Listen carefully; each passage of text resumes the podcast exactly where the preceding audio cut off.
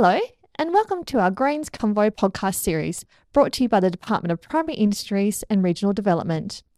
These short podcasts aim to assist grain growers by delving deeper into our research projects that target crop protection, crop production, soils, and genetics in broadacre crops. I'd like to acknowledge the Noongar people on the land I am recording this podcast and the Aboriginal people of the many other lands DPIRD operates. I would also like to pay my respects to elders past, present, and emerging. My name is Cindy Webster, and I'm a research agronomist based at DPIRD's Narrogin office.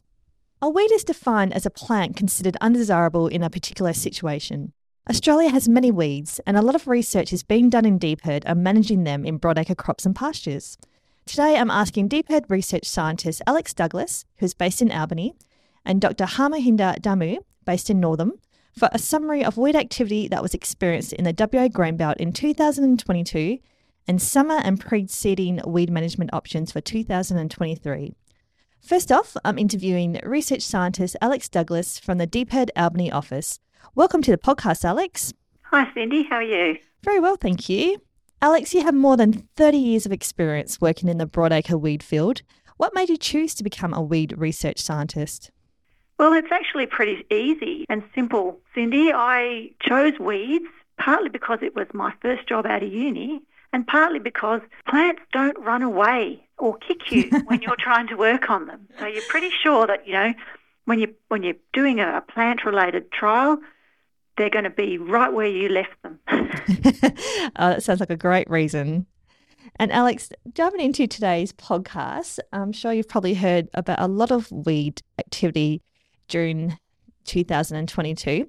Can you provide us a summary of what were the major weed trends for WA in 2022?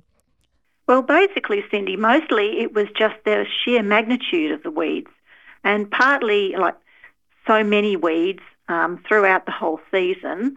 And this is really because of how long and how sustained the rainfall was. So we had a very wet season so in a lot of cases, growers weren't able to get out and do any sort of management on the weeds, particularly not at the perfect timing. So the, the weeds would get bigger, there'd be seed set, which perpetuates the weeds. Um, and also, particularly in the southern areas of the wheat belt, there are weeds that have an extended germination pattern, like annual ryegrass and wild radish. So these were coming up, they all usually come up later in the season, sometimes into August. So you can have an issue right throughout the year with some of these weeds. So it was mainly just a lot of weeds and an inability of growers to control them at the right time and then not being able to control them in a lot of cases because they'd got too big. Right. And with that setting up the situation for 2023, are you expecting that there will be summer weeds in 2023, even if we do not have further substantial summer rainfall? Yes, well, we're already getting the weeds that are considered summer weeds, so things like fleabane and sow thistle, they're already germinating and they're germinating under the crops. So before some of our crops have even been harvested, there are these summer weeds coming up. So, um, and because because of the conditions, again, um, growers haven't been able to harvest a lot of their paddocks at the time when they would have liked to. So they've still got harvest going on, and this is likely to go on in some cases into January. Um, and so they're not going to be able to get back onto those paddocks to spray because you can't spray a paddock that's already still in crop. Um, so, so there's weeds are going to be carrying on into uh, end of December and January that are coming up now. And to be honest, looking at some of the patterns of the rainfall that we're expected, where we are expecting more rain um, in that December period. So we will get um, weeds continuing on. And a lot of these weeds, like fleabane and sow thistle, uh, will have another generation. So the seeds that they're setting now are quite likely to be able to germinate on those paddocks if we get more rain in January and February. So it's a perpetuating problem because you can't necessarily get on to control them. You're um, setting up a, a, problem further on. And the thing with, with the summer weeds as well that I'd like to mention is that um, you get uh, what's called a green bridge. So it's essentially carrying on from one season to the next with green material growing plants, um, and that carries uh, diseases and insect pests from one cropping year to the next cropping year. So that's another reason why it's important to think about controlling summer weeds so that you you can sort of break the bridge and and stop the cycle of weeds crossing from one crop year to the next crop year. Um, and there is information on summer weed control and management at the Green Bridge on DPIRD's Agriculture WA website. It sounds like it's going to be a very interesting and challenging situation, Alex. But thank you so much for your time this today and this podcast. Not a problem. Thank you, Cindy. I am now chatting with weed research scientist Dr. Harmohinder Dhammu regarding summer weed management and initial findings from DPIRD's research on finding alternatives for glyphosate for summer and pre-cropping weed control. Welcome to the podcast, Harmohinder. Uh, thanks, Cindy. Thank you. Harmohinder, can you tell us about yourself and your role at DPIRD? Uh, Cindy, I'm a research scientist uh, in Grains Directorate of DPIRD based at Northam, and I have a PhD in weeds agronomy. Uh, I joined the department in 1997, and uh, my professional career in the last 25 years uh, has been mainly focused on weed management in broadacre dryland agriculture and herbicide tolerance of new or potential new varieties of grain crops uh, with an aim to reduce yield losses due to herbicide damage and weeds and thus improve farm profitability. Uh, since last year, I have been leading a DPIRD funded project on finding alternatives for glyphosate for summer weed control and pre-cropping. I just want to add here that uh, Dave Nicholson, a senior technical officer based at Northam, is also uh, part of this project. That sounds really interesting, Harmohinder. Can you tell us what prompted the finding alternatives for glyphosate for summer weed control and pre-cropping research project?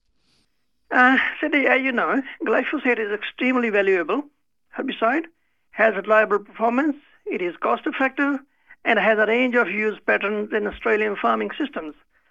Uh, however, uh, there are chances that we may lose it from our farming systems uh, through glyphosate resistance in weeds uh, and or social regulation. So DPIRD funded this project. Uh, moreover, in this project, uh, we are mainly focusing on alternative herbicides that are mainly registered in Australia.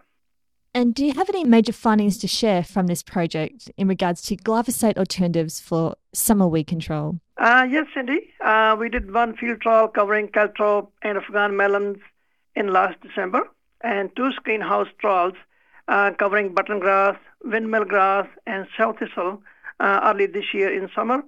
Uh, we found a range of herbicides or herbicide mixtures uh, were as effective as uh, uh, glyphosate. let's start with caltrop.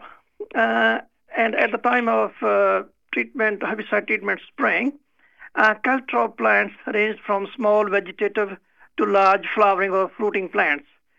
And Gorilla 1.7 liters per hectare, Alliance 4 liters per hectare, glufosinate 200 at uh, 3.7 liters per hectare, uh, paraquat 250 at 2.4 liters per hectare, a mixture of paraquat 2 liters with Voraxor 100 mils per hectare, and 240 amine uh, 1.6 liters per hectare alone, uh, recorded weed control efficiency of 96 to 100 percent, uh, similar to Roundup Ultramix 2 liters per hectare. Uh, weed control efficiency was calculated uh, using dry weight of caltrop and other weeds in the other trials uh, four weeks after treatment application.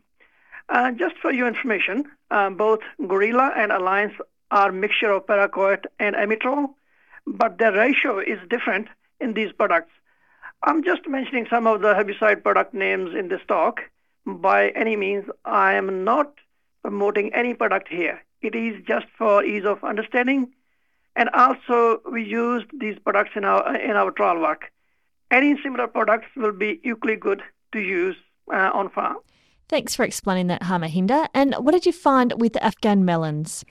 Uh, okay, uh, Afghan melons at the time of uh, treatment application, they were at 2 to 8 leaf stage, and uh, Terrador 40 grams per hectare, uh, glufosinate at 3.7 liters per hectare in mixture with uh, group G or new classification of 14 herbicides, then group 14 herbicides like Reflex, uh, Sharpen, and Voraxor um, provided 95% weed control efficiency, and a mixture of glufosinate uh, with the Starane Advanced, which is a at uh, 300 mils per hectare, and uh, 240 amine at 1.6 uh, liters per hectare alone, are recorded 100% weed control efficiency, uh, like uh, Roundup Ultra Mix.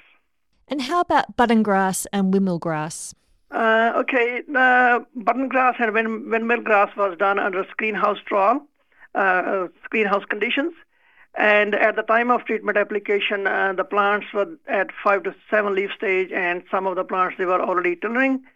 Uh, and a mixture of uh, glufosinate, 3.7 liters per hectare, and paraquat uh, at 2.4 liters, and Alliance 4 liters per hectare alone, Gorilla, Gorilla 2 liters per hectare, and haloxyfop, for example, verdict uh, at one, uh, 150 mils per hectare, provided 100% uh, control of uh, these weeds, uh, weed seedlings, under greenhouse conditions.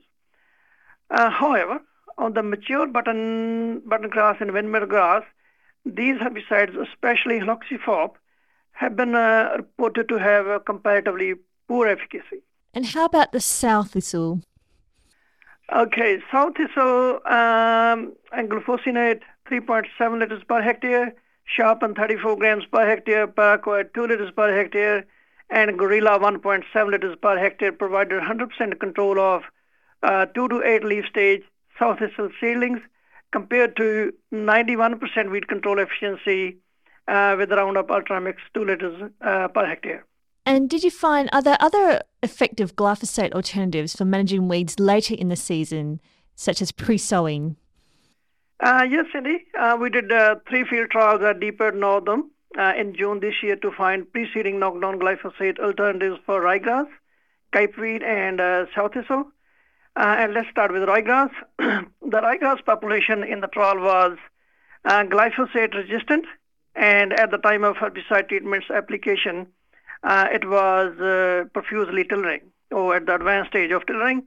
Uh, Gorilla 2 liters per hectare with a 95% control of that ryegrass was the best treatment, followed by 85% control with Alliance 1.5 liters per hectare, and 80%, 81% control with mixture of glufosinate two, at 2 liters per hectare and Terrador 40 grams per hectare. Uh, obviously, in the glyphosate treated plots, rye grew, ryegrass grew as good as in uh, untreated control plots because of you know glyphosate resistance in that population. And how did the capeweed perform? Uh, on uh, young, actively growing four to eight leaf stage capeweed, uh, glufosinate uh, two liters per hectare and Alliance at 1.5 liters per hectare uh, provided almost complete kill of this weed, like Roundup Ultra Mix two liters. Uh, however, uh, paraquat uh, at 2.4 liters per hectare and gorilla 2 liters per hectare provided uh, 50 to 65% weed control of capeweed. I just want to mention here that the capeweed plants that did recover from initial damage from these uh, uh, paraquat and gorilla herbicides. And did you see any responses from the sow thistle? Uh, yes, uh, at the time of um, uh, treatment application, sow thistle was uh, uh, flowering or at the fruiting stage, and uh, glufosinate at 3.75 liters per hectare, sharpen 34 grams per hectare, and Voraxor 100 mils per hectare were as effective as Roundup Ultra Mix at 2 liters per hectare. So these treatments gave almost 100% control of mature sow thistle. However, paraquat at 2 liters per hectare and uh, Gorilla 1.7 liters per hectare. And the weed control efficiency ranged from 88 to 93 percent, uh, 93 percent uh, against uh, mature sow thistle. And uh, at the end, actually, um, Cindy, I want to say, from the summer weed control point of view, it is better to control young, actively growing summer weeds as soon as possible to conserve soil moisture and nutrients for subsequent winter crop for higher yield. Yes, thanks for clarifying that, Harmohinder. And where can our viewers go to find more information about this research? Uh, Cindy, I uh, haven't published the results yet, but I'll be presenting these results at the grain uh, at the GRDC grains research updates in February, and the paper on this topic will be available after the crop up, uh, research updates. Fantastic. Thank you so much for your time today, Harmohinder, on this podcast. Uh, thanks for the opportunity, Cindy. Thank you. You have just listened to Alex Douglas and Dr. Harmohinder Dhammu from DPIRD provide a summary of weed trends in 2022 and summer weed and pre-seeding weed management options with glyphosate alternatives. If you like this podcast, you can download and subscribe to DPIRD's Grains Convo podcast series on Apple Podcasts and Spotify. My name is Cindy Webster, and thank you for listening.